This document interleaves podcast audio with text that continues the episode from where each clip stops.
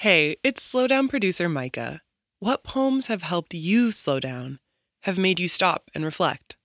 We want you to send us your selections for a series of upcoming episodes. Head to slowdownshow.org slash community to submit, or go to our Instagram at slowdownshow to find out more.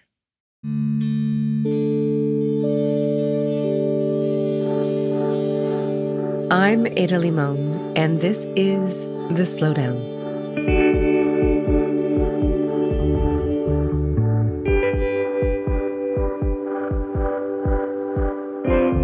I know it's easy to be let down by humanity.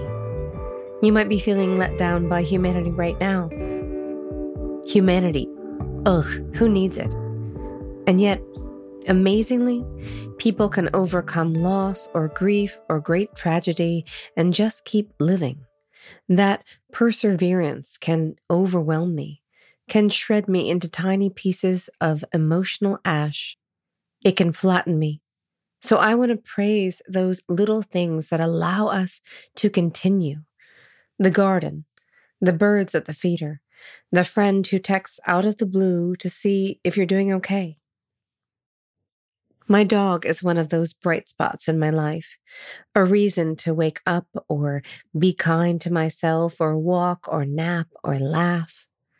Right now, my dog is sitting on the back porch watching the birds come and go from the feeder, still so upset that I dared to feed the flying beasts that flit in and out of our Kentucky backyard.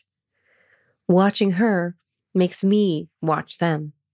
And for a while, we are both just peacefully noticing the world. It's something I had forgotten to do. She brings me back to myself, yes, but she also brings me back into the world. Today's poem explores how the love of an animal can help us process grief and even remember the precious value of touch. This is a poem by Sanna Wani. Lately, I am trying to teach my dog how to be alive. When she arrived in my life, she was a surprise. And because she surprised me, she was a miracle. It was a time of death. It always is. I was afraid and then undone by her. She has never known her mother, and when my mother sees her, she scrunches up her nose and says, You have no mummy? Me too. She just lost her mom. My brother was angry. He asked, Whose fault?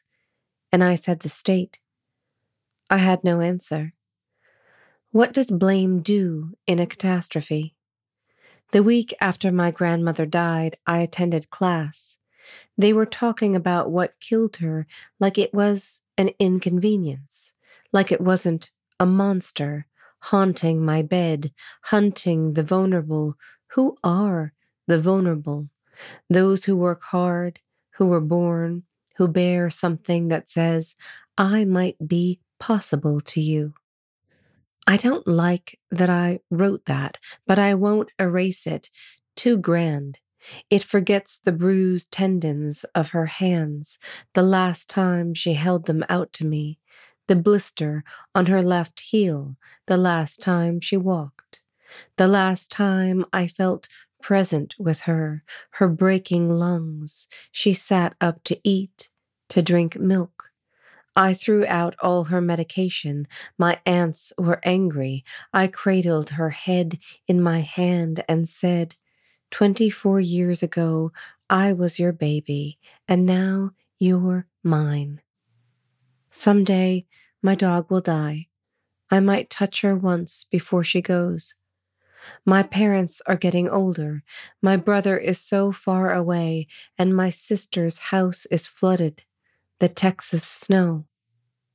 But I went on a walk with my Lola, and sometimes she kisses the ankles she gnaws.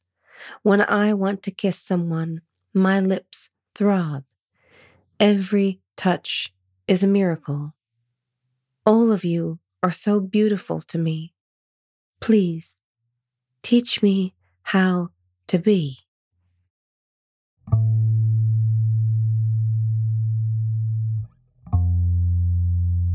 The Slowdown is a production of American Public Media in partnership with the Poetry Foundation. This project is also supported in part by the National Endowment for the Arts on the web at arts.gov. To get a poem delivered to you daily, go to slowdownshow.org and sign up for our newsletter. Find us on Instagram and Twitter at Slow Down Show. We all want to be our best selves, but it can be an expensive journey. From experimenting with alternative medicine, I was working with a natural, holistic nutritionist and never really thought about the cost. To splurging on fast fashion. I was spending like all my tips. I was definitely spending like $200 a week. I'm Reema Khrais, host of Marketplace's This Is Uncomfortable. This season, we explore the cost of self care and the real motivations behind our spending choices. Listen to This Is Uncomfortable wherever you get your podcasts.